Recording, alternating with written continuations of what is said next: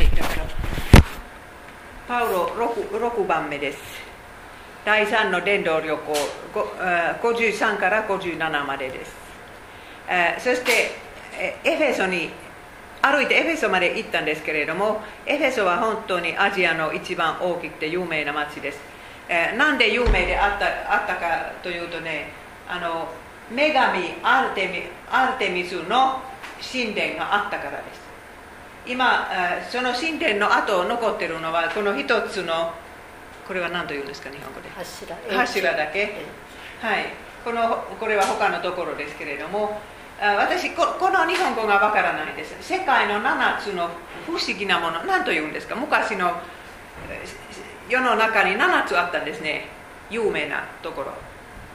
不思議なもの何と言うんですか、日本語で？不思議なもの。だ不思議なもの、えーとはい有名なものか。そう不思議なもの。ここれはこなの。女神アルテミスの神殿はその一つだった。それほどすごいところでした。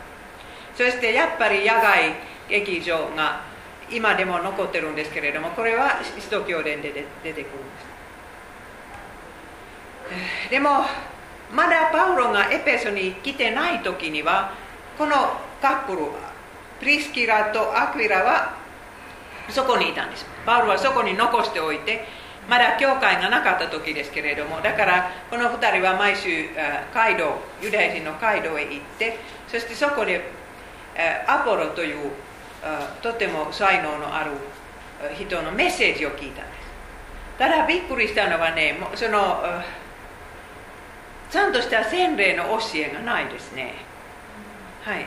それでは読んでください。プリスキカも神学を教える。あさ題はいいいですか？はい。さてアレクサンドリア生まれのユダヤ人で聖書に詳しいアポロという雄弁家がエフェソに来た。彼は主の道を受け入れておりイエスのことについて熱心に語り正確に教えていたがヨハネの洗礼しか知らなかった。このアポロが街道で大胆に教え始めたこれを聞いたプリスキラとアキラは彼を招いてもっと正確に神の道を説明した。これはとても大切な箇所です。なぜかというとねヨハネバプテスマのヨハネの教えは20ヨハネが死んでから25年ですよ。それでも世界を回ってるんです。それほど影響力のあった人です。バプテスマのヨハネ。そしてもう一つはね、えーキリスト教会でない洗礼を受けたらね聖霊様は受けない。それははっきりとこの箇所から分かる。だからパウロはびっくりしてどんな洗礼を受けたのか。えあいえいえそれは次の箇所です。でもアポロはあキリスト教会の洗礼の意味が分かりませんからこのカップルはそれを教えるんです。そして誰の名前は先に先に出ますか？それはプリスキラです。奥さん。だから、えーこの箇所から分かるんですけれども初代教会でも女性たちが神学を教えたんです牧師にはならないんです。でも神学を教えるんですこういうふうに。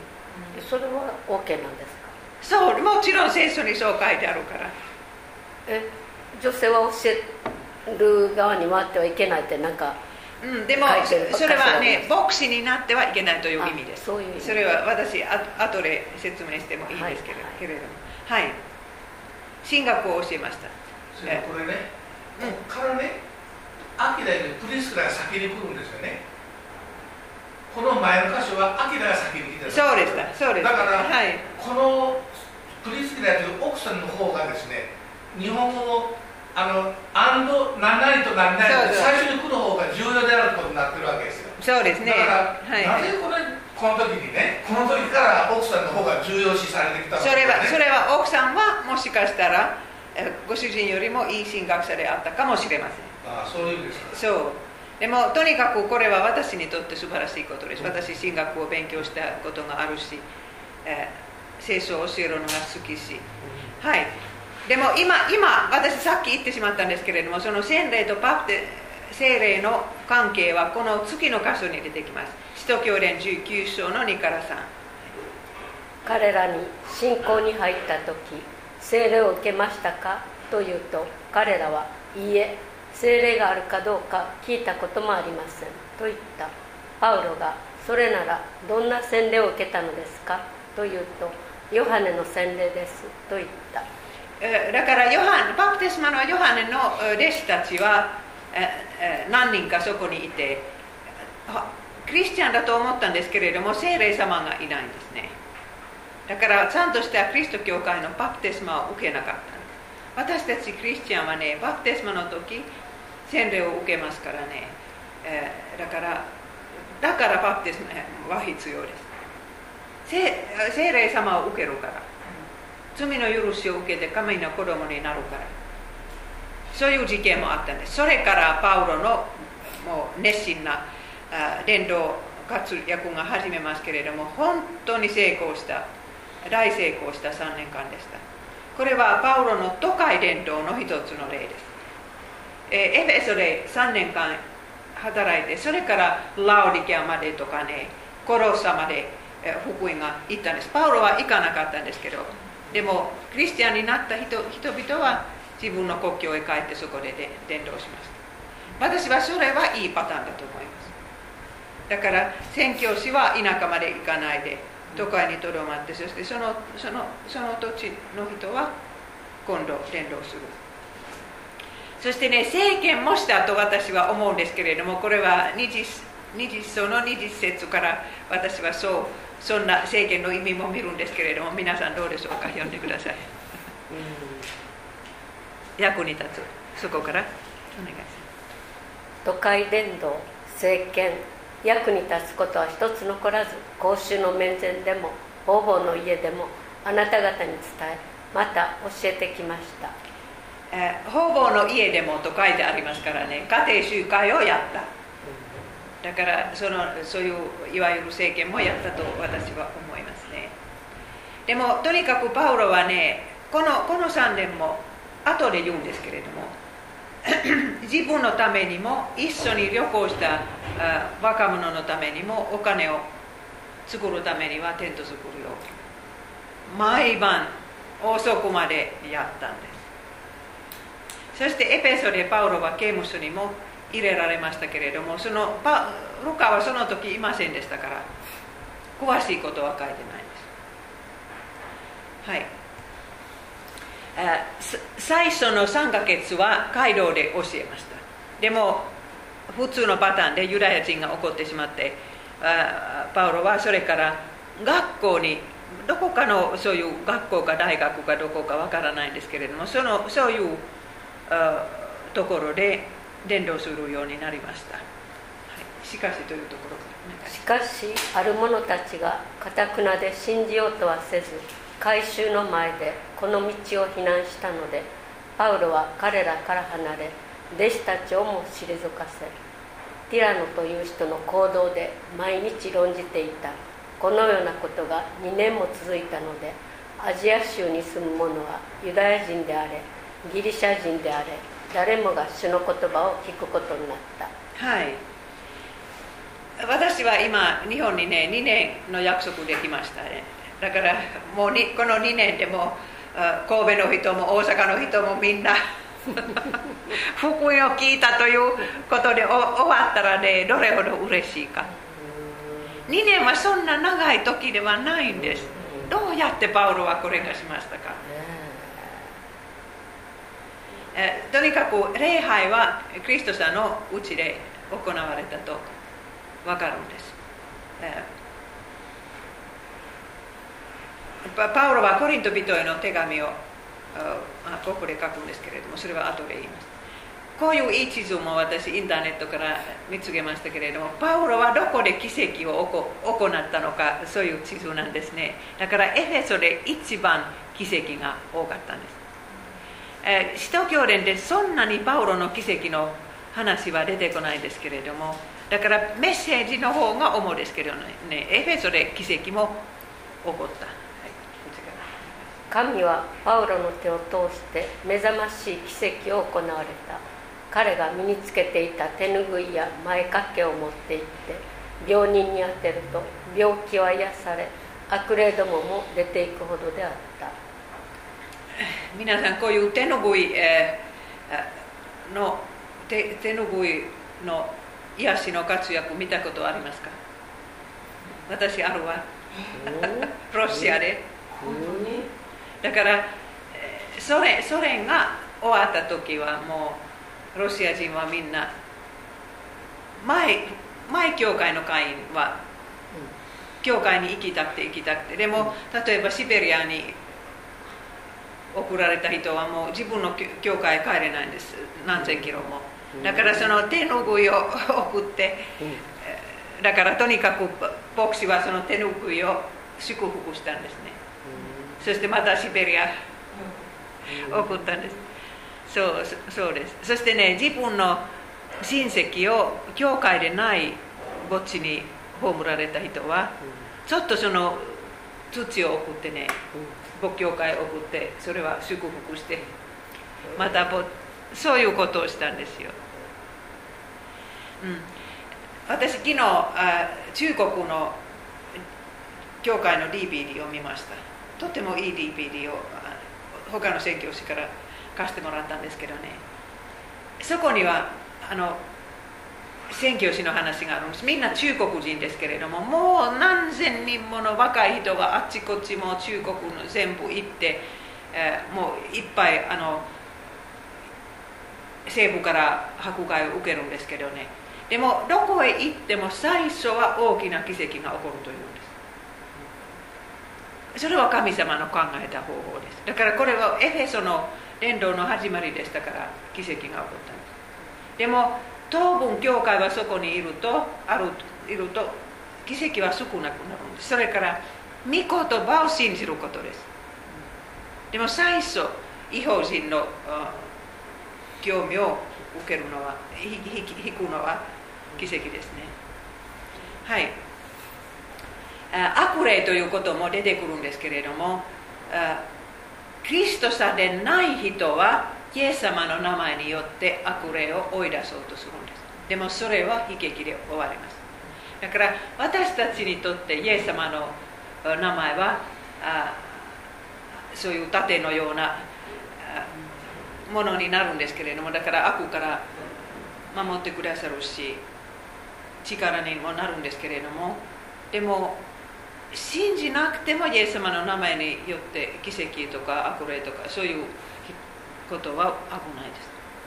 はい読んでください。ところが各地を巡り歩くユダヤ人の祈祷師たちの中にも悪霊どもに取りつかれている人々に向かい試みに主イエスの名を唱えてパウロが述べ伝えているイエスによってお前たちに命じるというものがあった。そして悪霊に取りつかれている男がこの祈祷師たちに飛びかかって押さえつけひどい目に遭わせたので彼らは裸にされ傷つけられてその家から逃げ出した。えユダヤ人でしたけれどもねでもだから悪霊を追い出そうとするんですけれどもそんないい方法がないですね。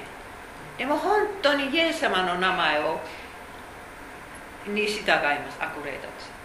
アフリカもそうです。私しょっちゅうその話を聞くんですね。アフリカに悪霊に取りつかれた人は多いです。サタンも崇拝するししね、えーでもでもクリスチャンが行くと本当にもう追い出します。そして魔術はやっぱりエフェソにたくさん行われていたんですけれどもクリストさんはそれをやめてそしてその魔術の本を燃やしました。それは5万代価のあ5万枚の代価の価値でしたけれども私はねそれは日本円にしましたよ。それは600年間の平均給料ですから10億になると私は思ったんですだから本当にその本はねエペソのあエペソのどこかの広場で売ってお金にしたらもうどんな教会を建てられたのか。でもでもそんなことはししたくないです。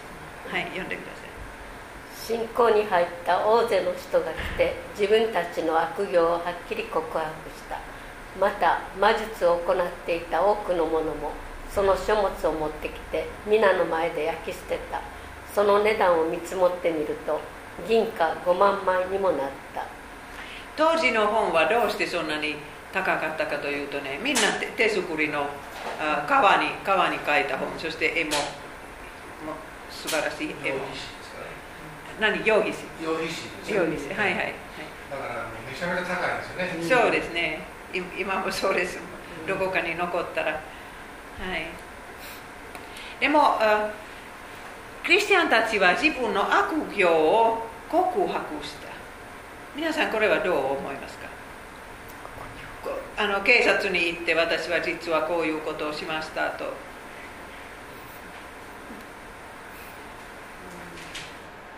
でもそれそれもリバイバルの時は普通そうそうします。だから刑務所に行く人さえもいます。警察は知らなかったんですけれどもでもそこへもう告白に行ったら。そんなのは聞いたことありますか？日本にはあんまりないあそうですか、警察に行くほどじゃないけど傷つけたことはいっぱいあるから。うん。人を傷つけたこはい、クリスチャンになった時はそれは気になった？といやその時ああのなりたいと思った時に洗礼を受けたいと思った時にすごい気になりましたね、うん、あの自分のがいかに罪深いかいうのがあのだからクリスチャンにはなれないって思いましたね。すごいそれで悩みましたね。そうですね。長い間でしたね、はい、私たちは教会は同じですその時。はい。でもそしてね野獣と戦ったパウロ。皆さんそんな言葉どこかで聞いたことあるんですか？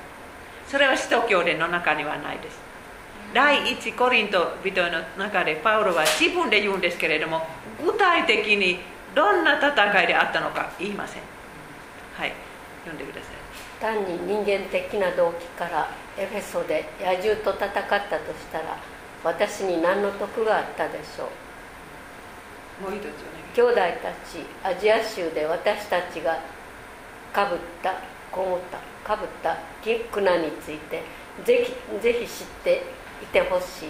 私たちは耐えられないほどひどく圧迫されて生きる望みさえ失ってしまいました。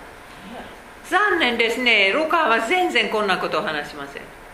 伝道が大成功したとだだかばかりそれはあ言うんですけれどもそれはルカのせいではないです。ルカは使徒教伝を書くときはパウロはいちいち自分の冒険は話しませんから。だからルカは多分それは知らなかったんですけどでも普通ねあのパウロはエフェソの時牢屋に入れられたことがあると思うんですねそしてやっぱりあの野外野外、えー劇場で何かそういううんそれかうんそれかそう言い方だけかもしれないです言い方だけだからパウロが入れられてた牢屋はあそこだってあの山の上のお城みたいなの見ましたけど。見ましたか、はいはい。エフェソでエフェソで。あそこで入れられてたとこだよねだいぶ円形でしたけど。あ本当？演劇劇場あったんですか？円形劇場もありました。あのでもそそのさっきの絵で絵でしょ？そうそうああのはい。円形劇場もあったし、えっと、かかかなり遠くであそこがパウロが入れられた牢屋のところのお城ですいうのを見まあした。そうですか、はい感激しましたかはい感激しました。あそこに。はい。あそこで書きはったんかなと思って聖書のあのこういうみたいな、うん。そしてねあのあの女神の神殿はやっぱり一つだけは柱が残ってる。あのあの近くにもああいうあの遺跡がいっぱいゴロゴロなんです。あれも見ました。あの門もそれからあのあの2階の2階建てのあのあの建物も見ああそれそれは。はっきり残ってます。でもでもその2階建ては何何の建物ですか？あれ何だったんかな？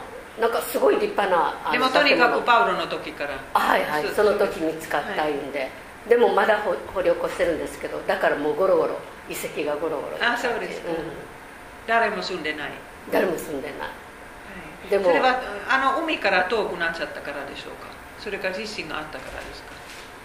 いうよりそこが栄えてあとあのなんていうかな町があの廃墟みたいになったいうのはあのなんていうかな。一時栄えたけどあとははいはい。ダメになったいう、そうですね。うん、だから町を捨てられたいう感じで。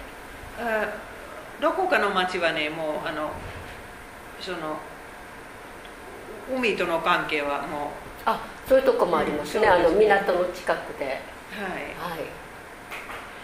はい、はい、そしてねパウロはエフェソからえ必ず一枚の手紙を書いたんですそれは第一コリント人への手紙ですけれどもそれは私私たち先週勉強したコリントです。だからパウロはコリントでも都会伝道をしました。2年くらい頑張りましたけれどもあそれから今5年も経ってないうちにコリント人はコリントのクリスチャンたちはパウロを非常に批判するようになるんですね。だからパウロはちょっとこんな寂しいような文章を書きます。第1コリント4 9から13お願いします。考えてみると神は私たち使徒をまるで死刑囚のように最後に引き出されるものとなさいました。私たちは世界中に天使にも人にも見せ物となったからです。私たちはキリストのために愚か者となっているがあなた方はキリストを信じて賢いものとなっています。私たちは弱いがあなた方は強い。あなた方は尊敬されているが私たちは侮辱されています。今の今まで私たちは飢え乾き着るものがなく虐待され身を寄せるとこもなく苦労して自分の手で稼いでいます。侮辱されては祝福し迫害されては耐え忍び罵られては優しい言葉を返しています。今に至るまで私たちは世のクズ全てのものの檻とされています。はい。すみません。これはあのプリントにないんです。私今朝あちょっと入れ入れちゃったから。プリントは私休みの前の日は作ったんです。じ事務所が忙しいから。えでもちょっとねあの寂しい文章でしょう、うん。人たちはこういうふうに侮辱されてしまうんですね、そしてパウロが伝道したその教会はあ何年かで非常にパウロを批判するようになるんです。それはどこへ行っても同じパターンです。そうですよだから違う先生たちがいて前の先生を非常に批判するんですね。はい。え ーでももちろん宣教師になってもねちょっとそういうその土地の人に褒められてほしいんですけれどもそんなのを期待したら絶対もうがっかりするんです。だからその感謝を神様から 期待したらそれでいいですけどね。でもパウロも悲しかったです。このコリントのことで、えーそしてエフェソの最後の時はこういうふうに終わったんですね。大きな騒ぎになってあのあその女神の神殿の何ですかあれは？モモモデル何かそういうあ女神の神殿の。神殿のあれを門がきれいに残ってるんです。うんでもそれを作ったんですね。その神殿の。模型っていうか。はい。もう一回言って。模型？模型？っていうか小さいの。そうですそうです。ミニチュそうです。ア、お土産になるものあはいはいはいそれはそれ銀で作ってうん。そしてそのそのそれは多くの人の職業でした。うん。でももうパウロクリスト教会が入ると誰もいらなくなるんですね、うん。2, 2年か3年で。だからその職業は危うくなったんです、私本当にこれはわからないんです。どうしてこんなに早く。あ広まったかそう。観光客までは もう買わなくなって。うん。あだからそのうんそれを作るうん職業の人たちはその大騒ぎをしてそしてこここに町中が集集まったんですけれども2時間続けてエフェソのあアルテミスはえ偉い偉い方だともう声のかけり叫んだ。2時間も。でも賢いもうクリスチャンではなかったんですけれど賢いそういう司会のようないえ何ですか？あエフェソのトップの人、あ話をしてそしてねもうその騒ぎを収めた。この時パウロはあ戦わないで済んだんです。でもそれからあ旅を続けますね。エエフェソからあ北へ行ってトロイまで行ってそしてねあのマケドニア行ってそしてアカヤに行くんですけれどもその途中前のクリスチャンたちと出会います。そしてもう一一つ手紙を書きます。第2コリント人への手紙。どこかこのこの途中で。コリントへ行くまでは前はもう一枚の手紙を書くんです。コリントに行くのは怖いから。もう緊張してます。何を言ったらいいかそしてコリント人の罪を聞いて一人の人はお父さんの奥さんと性的な関係を持ったとかねなんとかそういうそうそしてねコリントにはそういう精霊の賜物ばっかり言ってる人がいるんですね。福音ではなく威厳とか奇跡とかそればっかり言ってるグループがいます。だからそれそれを書くんですね。そして一つコリント人への手紙はなくなってます。それはね涙の手紙と呼ばれています。パウロはねもう私はあなた方に涙を流しながら手紙を書いたんじゃないですかと第2コリント人への手紙に書くんですけどその手紙はなくなりました、えー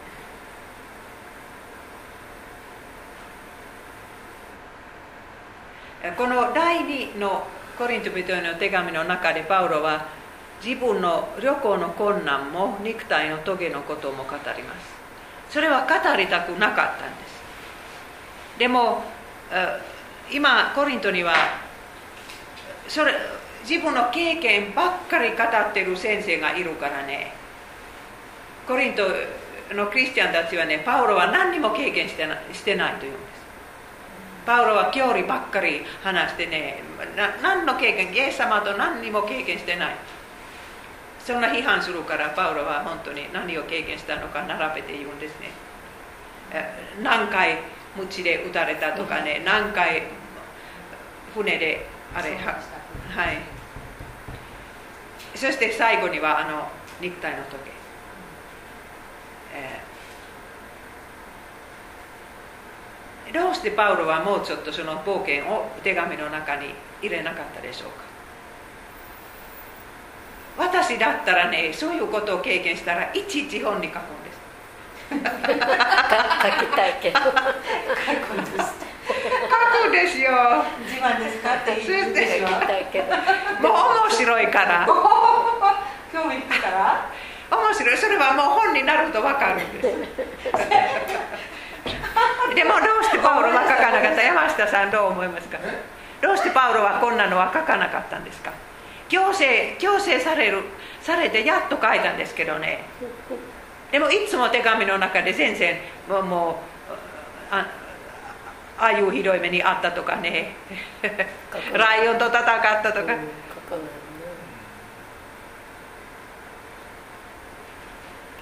まあ、パウロがね人としてやっぱりしていくのはそういうものは一番最初から、あのー当然神様から与えられることは予測してたと思うんですよ。うん。彼は。そう。だからそれはね受けて当然だと。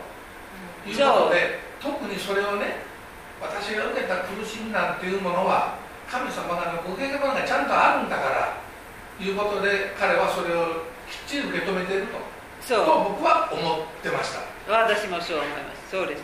そしてねその容疑士容疑士でしたっけ？はい。は限られているでしょう。あー。だからもう大切なことを書いてもイエス様とかうん。そういうこと福音とか立法とかそれを書いてそしてもったいないですねその貢献いっぱい書いてるでも今のじキリスト教会は全然違うんです。特にアメリカのの教会は。少しだけ何か経験したらもう本にするんです。天使を見ましたそういう本とかねいっぱい出てるじゃないあ読んでない？読んでない。そうですか。でも私にはその誘惑があるんです。日記にいっぱい書いた退職するとどんな本書くのかわからない。いっぱい書くことがある。はいそしてねあこれは第2コリント人への手紙の中であるんですけれども読んでください。愛する人たち私たちに心を開いてください。私たちは誰にも不義を行わず誰をも破滅させず誰からも騙し取ったりしませんでした。あなた方を責めるつもりでこう言ってるのではありません。前にも言ったようにあなた方は私たちの心の中にいて私たちと生死を共にしているのです。そうだからだからこの意味は何の意味でしょうか？私のことを大切にしてください。そういう意味でしょう。私のことを捨てないでください。本当にかわいそうです。パウロは心からそのコリントのクリスチャンも他のクリスチャンも愛してます。そして、えー昼も夜もあなた方のために祈っているという文章もどこかにあるからね本当にパウロはそのテントを作りながらみんなのために順番に祈ってますそしてその人はこういうふうに批判的になるんですそれは多分どこのキリスト教会の先生にとっても一番辛い経験かもしれない自分が育てた群れは批判的になっちゃう、えー。でもパウロの結論は神の恵みは自分にとって十分である。そのトゲが何であってもともうトゲを引きずりながら伝道旅行するんですけれども結局ね弱さを誇るようになるんです。はいお願いします。すると主は私の恵みはあなたに十分である。力は弱さの中でこそ十分に発揮されるのだ。と言われました。だからキリストの力が私のうちに宿るようにむしろ大いに喜んで自分の弱さを誇りましょう。それゆえ私は弱さ侮辱窮乏迫害そして行き詰まりの状態にあってもキリストのために満足しています。なぜなら私は弱い時にこそ強いからです。皆さんは弱さの中で満足したことあるんですか？見捨てられた痛い寂しいそういう時にはあ神様の力はとにかくここにあるから感謝します私いつも忘れてしまいますけどね後で分かるんですあのあの時は本当に神様は一緒にいましたからそれを通り抜くことができた後で。そう。その時は作りますその時は恨んでます。えーその侮辱も本当に侮辱は人間にとって辛いです。もうこんなに60歳になってそしてちょっと立場もある人には辛くて辛くてたまらないですね。だから当然のようには感じません。どうしてこんなに侮辱するんですか？腹が立ちます。それは夜夜 何回も頭の中で 寝ないで怒ってます。だからどうしてパウロはここまでここまでね来たでしょうか。私が思うにはねキリスト教会を迫害した人でしたから。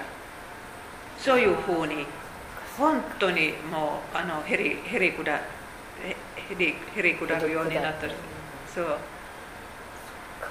だからその経験はパウロを作ったんです。自分もクリストさを侮辱したりしたから。そしてあの第3番目の天国に行ったということもこのこの第2コリント人への手紙の中にあるんですけれども14年前送ったことです。14年前。ここ書いた時から数えたらパウロは14年も誰にも言わ言わないです。でもとうとうコリント人コリコリントのクリスチャンたちはねもうあまりにもあなたは何にも経験してしないからいい先生ではないと思うようになってからパウロはそれを書くんです。喜んで書きませんけれども。はい。そしてねコリントに着いたらコリントでどんなことが起こるのか。誰も話してくれないんです。ただただね第2のコリント人の手紙の中ではねテトスはコリントから来ていいニュースを言ったからほっとした。安心したと。そういう文章があるんです。でも結局どういう出会いであったのか書いてないんですけれどもコリントにいた時はパウロはローマ人の手紙を書きこれはもう手紙の中で一番中心的でキリスト教会の教理を1から10まで書くそういう手紙ですね。西暦57年。パウロはクリスチャンになってから25年経ちました。訪問したことのない教会に最後の16章にはね30人によろしくと書くんです。だから世界のどこかで出会った人はローマへ行ってその教会に今行ってるからパウロはよろしくと書きます。でも一つ本当にびっくりすることですね。改心から25年も経ってるその時のパウロの懺悔だからもう罪のことをとっくの昔打ち勝つことができたと私たち思うでしょう。そんなにパウロの罪はもう出てないんです。でも急にこんな文章を書きます。お願いします。私は肉の人であり罪に売り渡されています。私は自分のしていることが分かりません。自分が望むことは実行せずかえって憎んでいることをするからです。私はなんと惨めな人間なのでしょう。死に定められたこの体から誰が私を救ってくれるでしょうか、えー、本当にこれはパウロが聖書に書いたのはありがたいことです、うん、私たちは正直言うとこういうことをしょっちゅう経験するでしょう。愛の人でありたいですけれども口から出てしまうのはもう愛のないこと。特に親しい人の中で教会ではいい顔顔を見せますけど、だから本当にもう自分のことで私も何回失望してしたのか。そして宣教師のくせにとかクリスチャンのくせにとか自分に向かって言うんです。だから本当にもう何回ももう宣教師を辞める私はもう聖書を解き明かすああのせ何ですか？資格がないと思っていましたけれどもこのローマ書7章は本当に慰めになるんです。したいことはしません。憎んでいることをしてしまいますとパウロは言うんですね。でもそしてねこの罪の体から私を誰が救ってくださるでしょうか。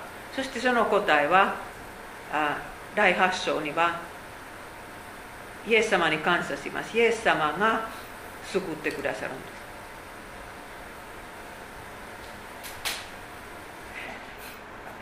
古い人と新しい人の戦い。これは心の中にある古いマイリスト新しいマイリスト。その戦いのことはこういうふうに、えー、描かれています。お願いします。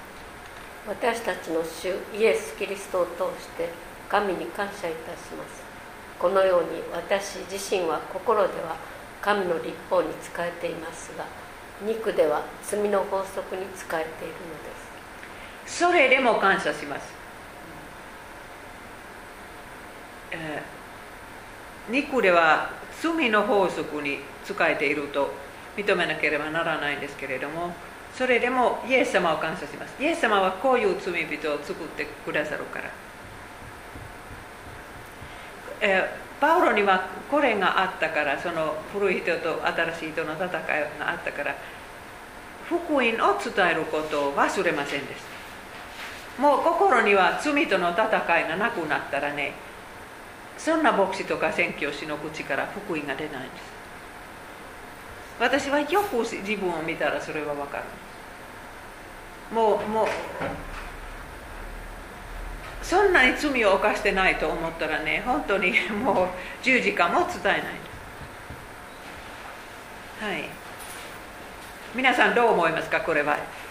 あのパウロは改心して25年目にはこんな戦いのことを書くこと。25年経ってもですね。そんなら私らもずっとやけど毎日やけど、うん、だからこのこのパウロだからね例えば、まあ、義人というね、はい、あの信仰によって人間は義とされる義とされる義と神様から宣告されるということ法法法律用語らしいですけどもね。そうそうです。あ基本的にはね。不義な人が義になるわけじゃないんでほとんど不義な人だけど神様から見ればイエス様のその贖いによって義とするんだという宣告を受けるということが正式な考え方だということはそうですけれどもそれは、ね、パウロでなかった言えなかったんだなと。25年経ってもこういう私はリブと立法とあれ、まあ、いろんなねそういう古い人と新しい人の戦いをしてるということを言わない言える人でないとあれは言えなかったのかなというふうに義人ですか？え？ここういう人でないと信仰義人と言えないと思います。そう。だから同じ手紙の最最初にはね信仰義人とはっきり書くでしょう、はいはいそれからこの告白。そうです。だから関連がすると思います。そうです。はい。えー、それから一つびっくりするような文章はローマ書の中から出てきます。もうパウロの知ってる世界は全部福音を聞いてるから 次のところを目指している。はい。23節を読んでくださいしかし今はもうこの地方に働く場所がないのです。そうです。だからパウロは伝道旅行これまでしたのは 10, 10年11年ぐらい。私が日本に来てからもう30今年は35年になるんです。パウロは11年でもこの地方は必要ではない。この3つの丸ギリシャとマケドニアとギリシャそしてアジアとアジアのこれはアジアの西と東は聞いて聞いてるから。そしてちゃんとした教会はどこにも立ってるから。これからローマとスペイン。ローマには教会があるんですけれどもローマを通してスペインに行きたい。スペインはもう西の端っこです。その後ろにはもう何にもないとその時思われていたんです。パウロは本当にもう一つの地方に地方で満足しないんですね。だから日本の宣教師であれば私のようにいつもこの西日本に座らないんです。だからだから本当にその次のところへいつも行きますどう思いますかこういう方針は？どういうふうに伝道してたんでしょうね。それはどこにもユダヤ人がいたから。聖書の知ってるユダヤ人はその教会の中心になっただから八百万の神様を信じて 1, 1ヶ月伝道して教会建てて次のところへ行くというのはできないですね。日本はそういうふうに違うんですねでもでもユダヤ人がいたから役に立ちますみんな聖書してはるし。そう。そして言葉の問題がなかったんです、うん、今の宣教師は言葉の問題があるから、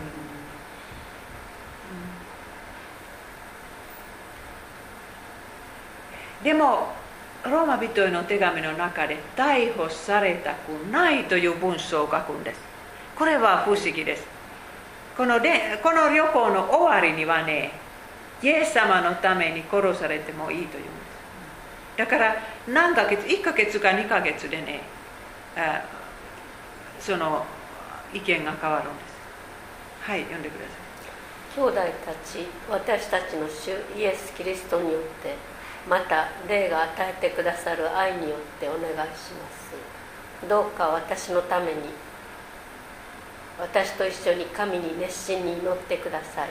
私がユダヤにいる不信の者たちから守られるように。だからエルサレムへ、えー、行くことに決めるんですけれどもそこで逮捕されされないように祈ってくださいと、うん、ローマ人の手紙の最後に書きます。どうしてエルサレムを行かなければならないかというとねエルサレムの貧乏の貧乏人のクリスチャンのために莫大なお金を集めましたからそれを届きに行くんですでもやっぱり何か感じますねそのエルサレムを行くのは危ない、えー、そしてあのルカはいちいち書くんですどこの塔どこの塔に次の日はあっちの塔次の日ここっちにはね島がたくさんあるからでもちょっと寄ったのはミレートですね。ミレートはこっち？見えますか？ちょっと待って。とにかくエフェソから遠くない港町ですね。ミレートは書いてある？とにこここっちですね、えー、でももうああそれする前はそのディアコニアのことをちょっと考えましょうか。パウロとディアコニアパウロはいつもねお金を集めました、えー、例えばこういうことを、えー、コリントのクリスチャンに書きましたお願い聖なる者たちのための募金については私がガラテアの諸教会に指示したようにあなた方も実行しなさい。私がそちらについてから初めて募金が行われることのないように週の初めの日にはいつも各自収入に応じていくらかずつでも手元に取っておきなさい。週の初めの日は日曜日でしただから日曜日ごとに何かおいでおきなさい。そしてそれはエルサレムのお金のないクリスチャンのために集めましたそしてパウロはそれをエルサレムを持って行ったんですけれどもパウロはねあのお金の扱い方も一緒に歩むデモテたちにいちいち教えましただから一人だけではないですお金を持ってるのはそれを数えるのも持ってるのも一人だけではないですだからパウロはねあの他の人と一緒にそのお金をエルサレムまで持って行ったんですね。エルサレムに着いた時それは同じ日か月の日はもうヤコブのところへ行ってそれを渡しました。はい。読んでくださいこの第私たちは自分が奉仕しているこの惜しまず提供された募金について誰からも非難されないようにしています。私たちは主の前だけではなく人の前でも公明正大に振る舞うように心がけています。これは若い若い教職者に教えるのは何よりも大切です。教会の中で問題が起きるのはお金。そして本当に牧師はお金をどういうふうに使うか。そういう疑いさえ出たらもう教会に対して悪いです。だからパウロはこれは非常にはっきりしました。エルサレム行った時も1人だけではなかったんです。3人か4人。その集めたところから人を連れて行ってその人がその地方のお金を渡しましたでもとにかくパウロはね伝道で忙しかったんですけれどもディアコニアことは絶対忘れない。貧しい人を助けること。そして自分の教会だけではないです。先週私たちはリディアの話をしましたけれどももともとお金持ちの女性でしたけれどもマケドニアでクリスチャンたちからお金は誰か取ってしまったんですね。それでもリディアはお願いします。エルサレムお金を送りたい。お願いしましたね。そのフィリピンの教会は。パウロは与えることも教えます。どうですか？今日本の教会で。自分の教会だけではなだけですか？それかもう世界中のクリスチャンを考えないといけないというそういうふうに教えられる、うん、あのまあ高岡の場合西明石の母教会から独立したから次あの援助できる教会、はい、子供を産むかそれか援助できる教会にあの援助していきたいっていうのはあのずっと言ってられますね。そうです牧師はね、はい、だからまあ今は差し当たり二見を援助できたら援助して。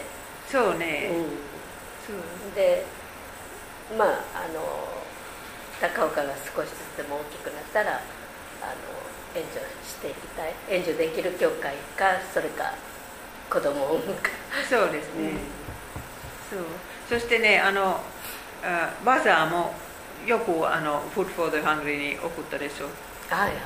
あのだから今今が工房とかに援助してます。援助してるってそんな大切なことないんですけど寄付？その一部を送ってます、はい、そうですね。でもどうやって日本のクリスチャンにこれは教えたらいいですか？みんな自分の教会も苦しくてお金がなくて。ほとんどはそうでしょう、うん。まあ、本当は自分とこも苦しいから自分とこのために貯めておきたいんですけどでも貯めるばっかりしてたら結局受けるばっかりでしょ。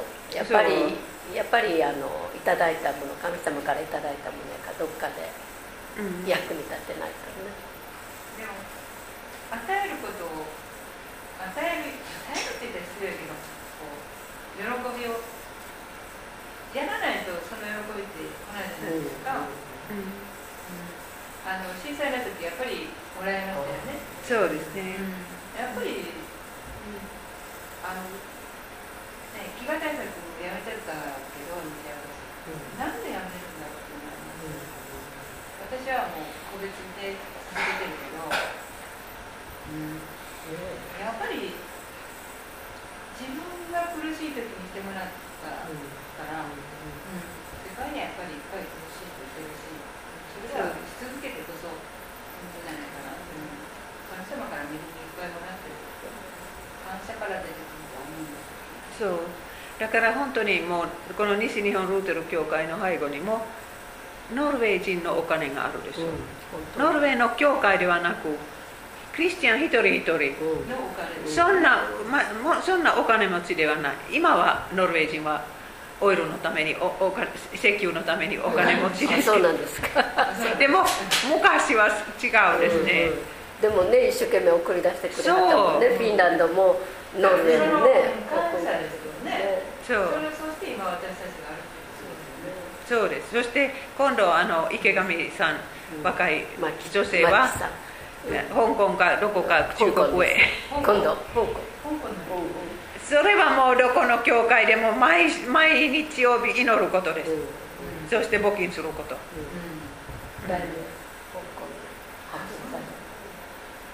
そうはい。帰り道ですけどね。あ今今ミレトに寄ります。ミレトはここに書いてあります。そしてそのミレトにあエフェソのクリスチャンたち長老たちを呼びます。ちゃんと長老はもいます、えどこかの浜辺ですけれどもそこで集会をしてお別れするんです。パウロのお別れの話は全部書いてあるんですね。使徒行伝20章。非常に興味深い話ですけれどもそれを読む読むと分かることはあの後で自分を批判する人がやってくると前もって分かるんです。この自分がせっかく作った教会は後で自分を批判するようになる。だからもう前もってその批判に応えようとするんです。例えばパウロはみんなのお金が欲しかったから連動した。そういう批判とかね、えパウロはちゃんと全部聖書のことを教えなかった。何か隠して。大切なことを隠した隠したとか。そういうことに答えます、えー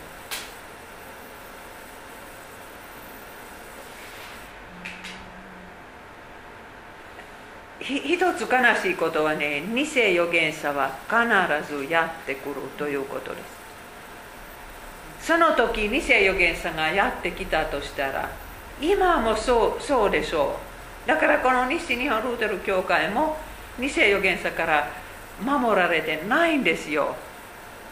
当時来たと同じように今も来るんです。サタンはどこどこへも偽預言者を送るんです。だからもうその偽預言者たちを気をつけることですね、はい読んでください。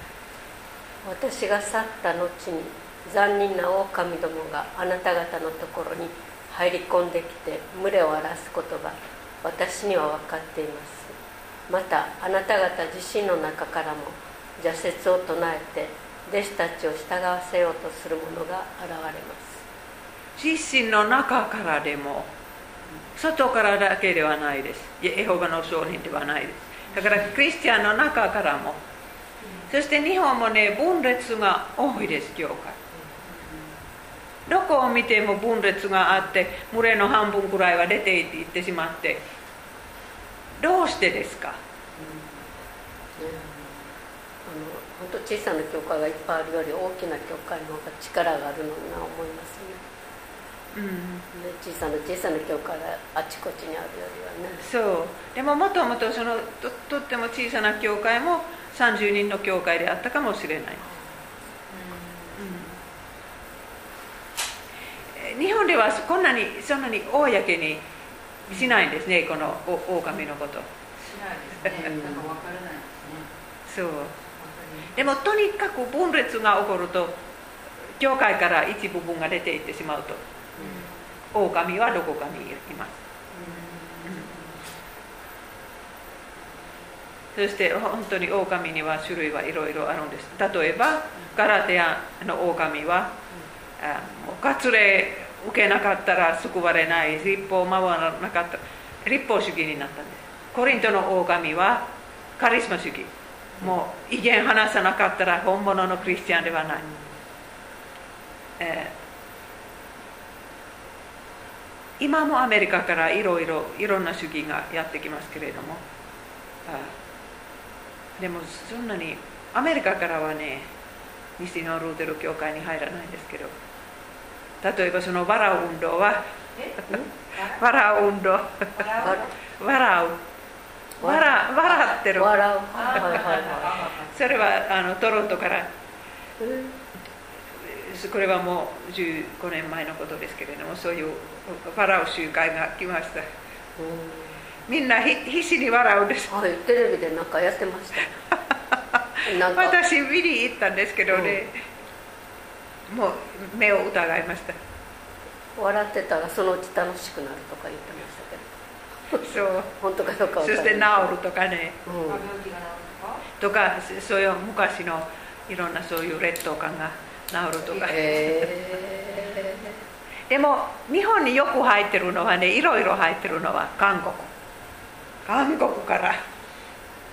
統一教会ですね。統一教会。でもねそのビュン先生という先生もいるんですけど私この間カン先生と話したら韓国人はみんなそのビュン先生はおかしいと知ってましたけれども、うん、日本に来たらね大成功しましたそれほど成功した宣教師がいないそうです。日本で成功したんですか？それはあのあの総牧者。総牧者。運動のを考え出した人。えそれ韓国じゃ疑ってた？カン先生はねそう言ったんです。そう。だから韓国ではもうもともといたんだと思ったんですけど日本に来たら 成功。そしてあの女性女性のために今刑務所の中にいます、はい。でもパウロはねどうやってエフェソのクリスチャンから別れることができますか？御言葉があるから。御言葉を持っていかないんです。御言葉を残しておきます。読んでください。そして今神とその恵みの言葉とにあなた方を委ねます。この言葉はあなた方を作り上げ聖なるものとされた全ての人々と共に恵みを受け継がせることができるのです。私も毎回日本のああちらこちらを出た時この言葉を言いましたね。恵み言葉にああなた方を委ねます。だから教職者にはよりませんね。それは御言葉によります。だからその場のクリスチャンたちは御言葉にしがみつくようになったならば大丈夫。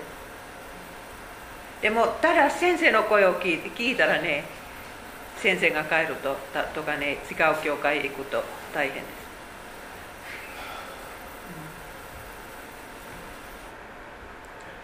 えーパウロは二度と会わないと予言するんです。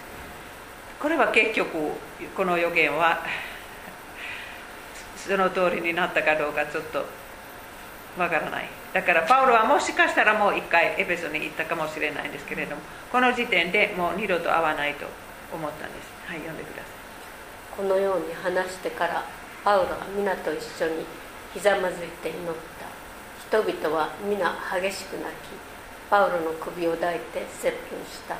特に自分の顔をもう二度と見ることはあるまいとパウロが言ったので非常に悲しんだ。人々はパウロを船まで見送りに行った。えーパウロはちょっとねその、えーそんなに聖書を詳しく読んでない人はパウロは厳しいと思うでしょう。厳しいと。でもこの場面見たらね全然厳しくないもう優しいです。そしてクリスチャンたちは心からそのパウロ先生を愛してます。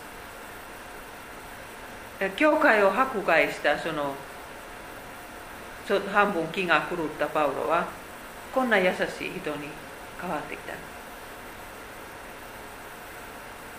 クリスチャンはがお別れすると二度と会わないことがこの世の中にないと分かってても天国で会うことは確かですからね。その永遠の別れがないで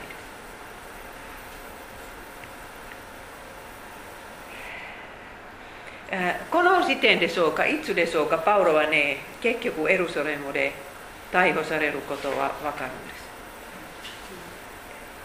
ルカも今一緒にいるんですそして他の人もクリスチャンたちももう行かないでエルサレムは行かないでくれとみんな言うんですけどねパウロはエルサレムに向かっていくんです。お願いします。そして今私は霊に促されてエルサレムに行きます。そこでどんなことがこの身に起こるか何も分かりません。ただ東国と苦難とが私を待ち受けているということだけは精霊がどこの町でもはっきり告げてくださっています。かし自分の決められた道を走り通しまた主イエスからいただいた神の恵みの福音を力強く証しするという任務を果たすことができさえすればこの命すら決して惜しいとは思いません。皆さんこの発言はどう思いますか？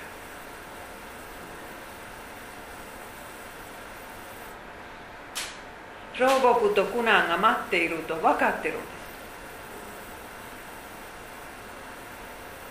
でも霊に促されてそれはえ引っ張られてという意味ですか？促されてる。ああの後ろから 押されて。押されて。はい 聖霊様はもうエルサレム行きなさいと示してくださるんですけれども。本当に行く必要があったんです。か牢屋に入れられたらもう伝道旅行はそそれで終わります。私は昨日あの中国の DVD を見た時はたくさんこういう人を見ました。何回も何回も、えー、牢屋に入れられてもう怖くないですね。だからもう伝道をやめなさいと警察が 言うんですね。そしてその人はどうぞ私を牢屋に入れてください。構わない。そういう言った人がいましたね。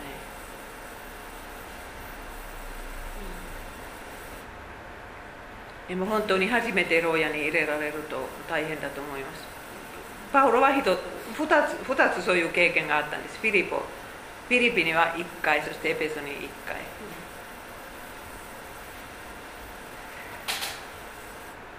とにかくその福音を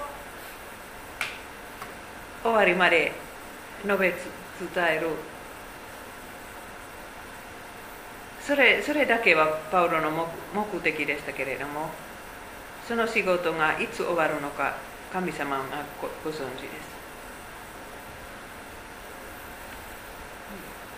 えー、そして船に乗ってこの島をコースとかローレスロードスを通ってちょっとだけあのキプロス島には入らなかったんですけれども、最初の連動旅行の時にはキプロス島を回ったでしょう。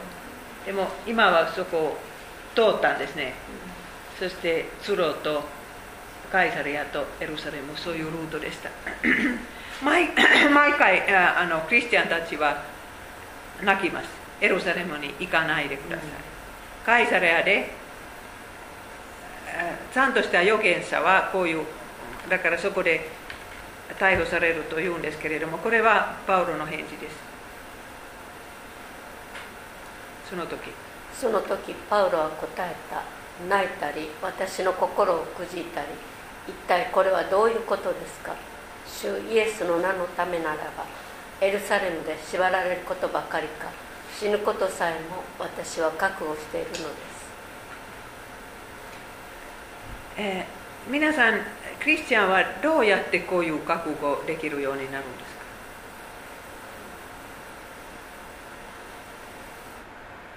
どう思いますか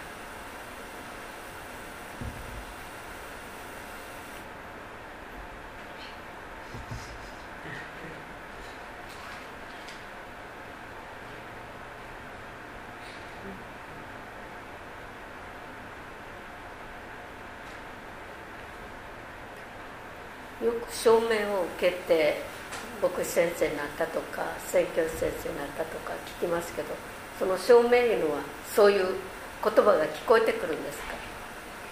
普通はねあのどこか聖書の箇所は急にね「あなただ」と言ってます。ああ なるほど。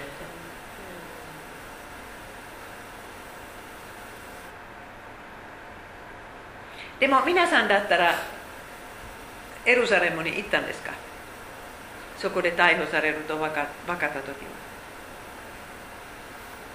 うん分かったね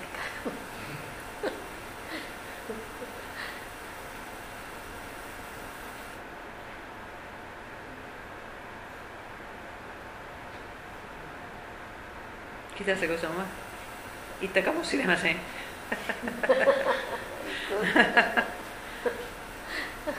怖い